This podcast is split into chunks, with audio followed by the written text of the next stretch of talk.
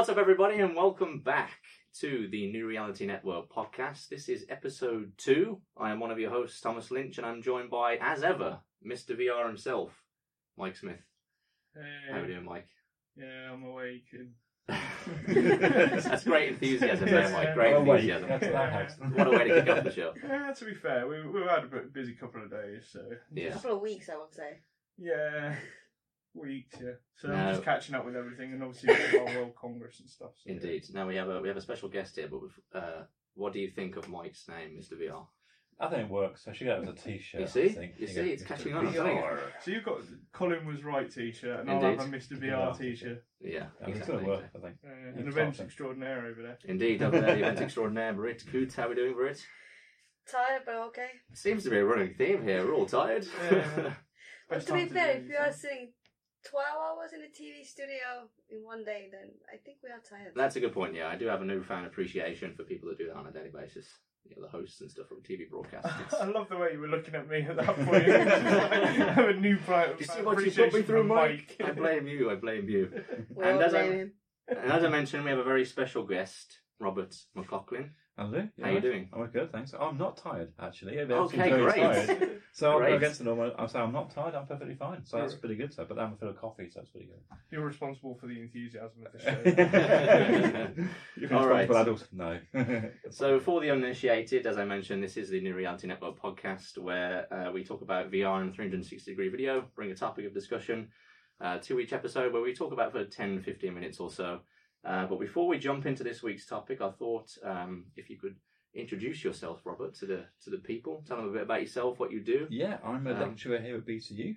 Cool. Um, well, I, I teach kind of business support management over in the School of Digital Media Technology, uh, but also work within our department within the areas of research as well. So a lot of the guys down in the DMT lab uh, are looking at this kind of technology, looking at virtual reality technologies, looking at augmented reality technologies, uh, and applying that not just in, in gaming, which is pretty important to be honest. I mean, Yeah. it is, um, but also the idea of medical uh, research, um, the idea of using it as a kind of another way, another interest to be able to uh, uh, use new technologies um, in, I would say practical ways because that seems like because yeah, a game is practical, but in, in different and in other kind of altruistic ways. Sure, sure. So, how long have you been kind of experimenting and looking at VR? and It's, it's, it's a couple of years. I mean, we, years. it's something that we've uh, we kind of picked up on and, and ran with, and we were kind of looking at this probably about uh, eighteen months, two years ago, possibly. We had a uh, an external company who came in uh, and was looking at this, uh, a company called Medical Realities, Mhm. and they were looking at basically um, how VR uh, and cameras and, and VR, the kind of the new generation as, as far as cameras and digital technologies would help things like medical research. So things like if you did an operation, for example, Mm. you had a, a 360 degree camera that was doing things live Sure. or the fact, of course, you could you could apply it to to, um, to doctors if you're, you're, you're doing it, um, some sort of medical research and you're in a VR environment. It assists and helps you in some ways as well. So that's kind of kind of interesting. So yeah, probably about eighteen months, two years at a time. Cool, cool. So I guess jumping off that, then we'll jump into the to the main topic of the show. Obviously, our focus is very much media. Um, we've been looking at VR and its importance and its impact uh, from a very kind of media perspective, whether it be journalism, TV, radio, that sort of thing. But I think you bring kind of this interesting kind of alternate perspective in terms of, as you mentioned, like medical Yeah. and things. So, so how do you think? Kind of how important do you think, and do you see VR Well, kind of outside this media context? it's tempting to go, oh, it's theme hospital, but on an extreme. So it's Sure. that yeah, it, it would be very nice to have something similar to that. But I think the idea is is people are kind of slightly wary uh, of, of VR as as they were when it originally came out about uh, thirty odd years ago, uh, as as it's clunky and doesn't work properly. But Mm. if you guys have, have played the games, you know that the the ability to to throw and project really quite high definition um, and very responsive images uh, within the environment works really well. So, so this idea of looking at um, medical research, I mean, the, the guys downstairs are looking at this idea of uh, virtual um, skeletons and have it within a virtual space. So you could put your headset on and you could walk see your way around a virtual body Mm. in some ways and be able to sort of have some sort of haptic feedback in it as well. So as well as having your headset on, uh, you'd have sort of response to things. So Sure. essentially, you'd have a, a power glove, which is what we refer to it going back to the Nintendo days, where you have something that would vibrate and sort of haptic feedback on your on your gloves within within the things that you're doing. Um, the, the areas that people were looking at uh, also were with things like um, dentistry. Mm. Of course, if you've got a, a VR headset within a mouth, within a mouth situation, of course, you start putting some sort of feedback and sort of push pull mechanism within your, your kind of feedback systems, it makes it so that uh, you're working without the need for heads, the need for teeth, the need for skulls, uh, and you get some sort of environment that's working. So yeah, I, I think it's uh, if it's not mainstream yet, I think there's certainly a lot of people who'll be looking at it maybe as, as, as a kind of offshoot that uh, it's certainly worth exploring as far as research is concerned. So would you say then that the emphasis on, is on us as media to kind of then pick this technology up and show what we can do with it as media to kind of draw, uh, to have that kind of knock-on effect of drawing more attention to the kind of research that you're doing with with applications in you know I think it, I think it, it's. I mean, usually research filters down to, to mainstream stuff. So you need the people who are researching, obviously, sort of graphics cards, for example, game wise, um, and looking at that will filter down through, you know, a couple of generations at the time to, to a gaming market, for example. With VR, I think the things are running in sync with each other. I think we, we as consumers want the headsets for new experience and want the headsets for new gaming experiences or, or new virtual experience. I mean, something that we, we, we laughed and did a podcast not long back saying this idea that virtual porn is an interesting area to go into, uh, and which is not what I want to particularly talk about that that much, but it's an interesting idea of kind of how popular it will be, Mm. because it probably will, uh, and what will happen with that. But I, I think the, the technology is there to apply it to something like medical medicine. Um, also things like social journalism as well. This idea um, that maybe with, with the cameras you've got here within the space, you can start putting sort of social journalism together. So I don't think it should be kind of maybe pigeonholed into gaming or research or, or citizen journalism or kind of digital media stuff. I think the idea is that it'll propagate across most platforms, I think, uh, and in most areas. I think the technology is there the base is there and has been for a long time. But I think it's a case of just people picking this up and, and uh, working in sync with each other. So, so you know, we have the gaming experience, but also the medical cards will be jumping on the back of the, the visualization and the graphics environment within that as well. Sure. But I also think um, it may be not just uh, gaming and also not just medical. I also think there's, there's the potential for film. Hmm. Um, we did some work about a year ago with a, a uh, director called Brian Yuzna. And Brian Yuzna's a, a horror director from the 80s that most people haven't heard of. um, but he was looking basically saying VR could be a, a way of, of reconnecting with an audience that's kind of lost its um, its interest in horror movies. Um, because of course you think if you put a headset on, for example, and you've got a, a, a narrative of a film uh, that's working around you in, in, in some way, in some space, uh, that will be an interesting environment to work into. Whether you miss the thing that happened behind your head, I'm not too sure. But imagine playing a game in that, but also sort of watching a horror movie and, and being completely immersed within the situation. It's quite a, a, a weird experience, I would think. Yeah, I was going to say we we've seen experiences in, in terms of game wise. What was there? There's Until Dawn, Rush of Blood, which Yeah. is supposedly quite good, although that's on rails. Mhm. But obviously, we've talked about in other stuff that we've been working on, like the the impact of Resident Evil and the take up of that. I mean, that's that's quite horrific. And there's things like the kitchen and stuff. It's interesting you say about the horror thing because um, I think that ties back into the health. Uh, and something we as media need to Mm. uh, cover is because while it might re it might kind of reinvigorate that genre in terms of film side of things there's still no real discussion about the psychological impact of That's it. Yeah, when when we mentioned the, the porn element, um, there has been uh, reports about this and saying it was kind of an interesting area to, to discuss because the, the psychological area of if you're, should we, should we put it crassly, you've got somebody on there doing something to you on a headset. Sure. Uh, the, the psychological fact that it's even though it's not there, is it cheating? Do you feel that you're you know It's a good watch question. something on the internet, switch it off, no problem at all. But you have that in an environment where you are fully immersed within an experience. The psychological effects of that will be quite quite a big Yeah. thing. To kind of round things up, uh, Robert, uh, where do you kind of see, or when do you expect to see uh, VR and kind of 360 become more into the mainstream in terms of industry, uh, kind of outside the media, whether Yeah. it be engineering, medical, that sort of thing?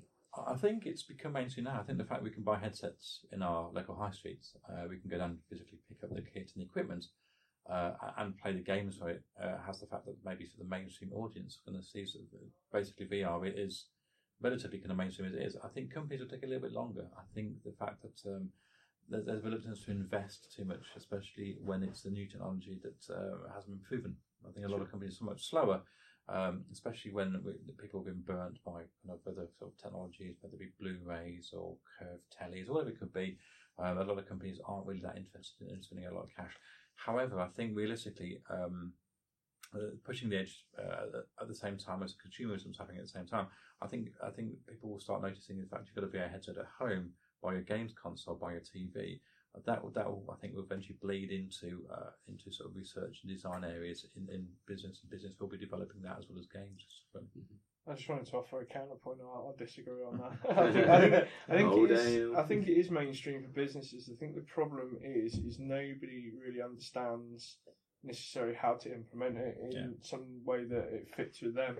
And I think also, um, you know, uh, working with the tech sector, it's like everybody sort of talks about coding as being a skill gap. mm But actually, I, I see this as being a massive skill gap, as and, and that kind of highlights why so much different types of content isn't available for those that have it's got. not, it's not there yet, is it? There's Yeah. nothing. There's nothing being made yet. That's it's it's not.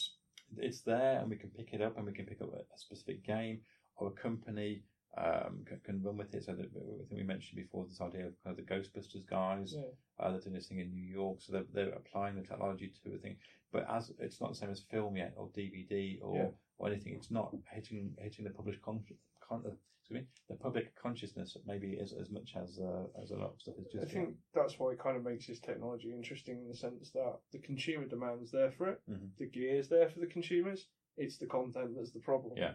Um, there just isn't enough of a. Well, to be fair, if you think about it, then uh, everything's expensive as well. Wi- Vive itself is like Yeah. eight, nine hundred quid. I would argue the convenience as well. Like as soon But as then- you start to see it become more convenient, convenient to use and stuff, Mm. um, you'll see a lot more people kind of buy into it. I think I'd argue, price. I'd argue cost isn't a factor because you know HTC has said they've sold over a million Vives. You know, PlayStation's close to it. Um, you know, Daydream's doing well. Um, the, the the mobile headset for, from Google, even though that's locked to Google devices, the same as Samsung Gear. Even Oculus is selling well. You know, and they're predicting something like sixty million various VR headsets by the end of 2017. I mean, that's what I'm saying. It's it's not the cost element that's the, the issue. Uh, I think it really is the content because is, I think- I think- consumers are investing in it. I think you're right. I think in, in- in many ways, um, this is probably where the technology element will come into that people aren't using, seeing this as a legitimate cutting edge yet. There's, there's tinkerings. I said our department is looking at this stuff quite seriously, um, but I don't know whether that's happening across more mainstream uh, universities as well. Um, it might be sort of here and Warwick probably got very small departments looking at stuff.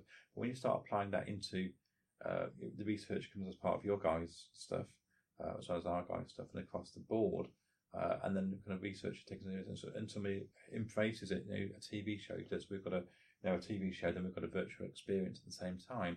And it doesn't become a fringe thing; it all becomes more mainstream. And, and we talk about as we talk, talk about your a, a CD player or a mini disc player, and, and all these things that happen. Maybe that people which is invest in this, but but haven't got that far in it, or kind of it was a redundant technology, didn't go anywhere. But I think realistically, I think I think this will be around for a long time, hopefully. Yeah, yeah, absolutely. I mean, that's uh, from some of the people I, I know that work with us in the city and uh, have um, you know set these up as businesses. They're kind of looking at this a long, long term game. It's not, it's not going to be a, short solution. But I think that comes in full circle of why we kind of do what we do at New Reality Network. Is Sure. that you know we're kind of aware that at the moment to, to kind of do these apps and these experiences it requires a lot of kind of know how of how to do coding and stuff um, which is not a bad thing, but it puts a lot of people like media workers like myself off Hmm. because I, I don't I don't have time to spend learning five different languages. So for me, it's about how do we do this and do this to a high quality where we can then. Because once we crack that, then that solves the issue with content. It Hmm. means we, we can put content out regularly, quickly, and to a high standard without having to. It's a tricky thing. Retrain. Is there a consumer demand? Mm. Is there creatives to put the consumer demand there?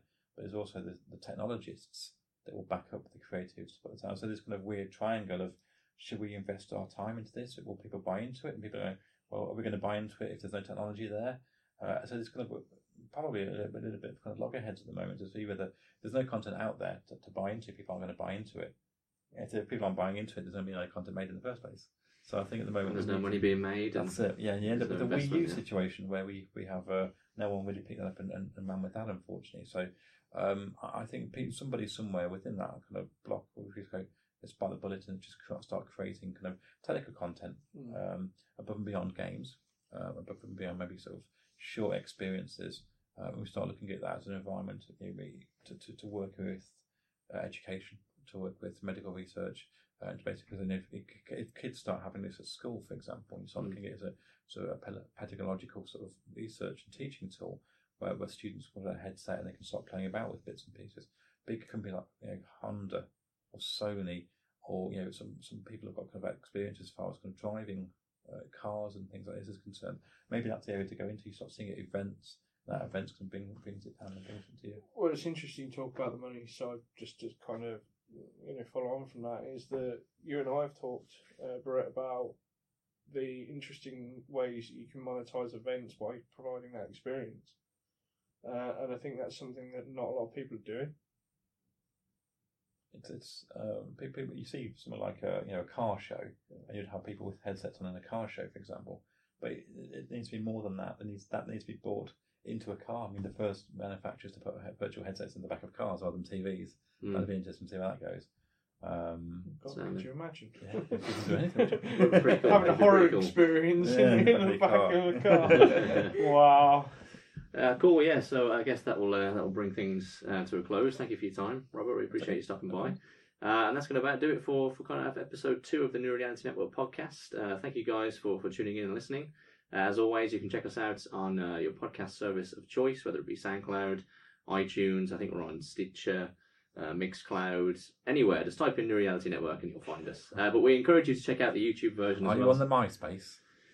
Oh, No. MySpace might be a tricky one. You may have to look Actually, into that actually that's space. not a bad idea because uh, HTML coding is quite nice. on That's a good point. you Yeah. can have one listener on that one. Make all the difference.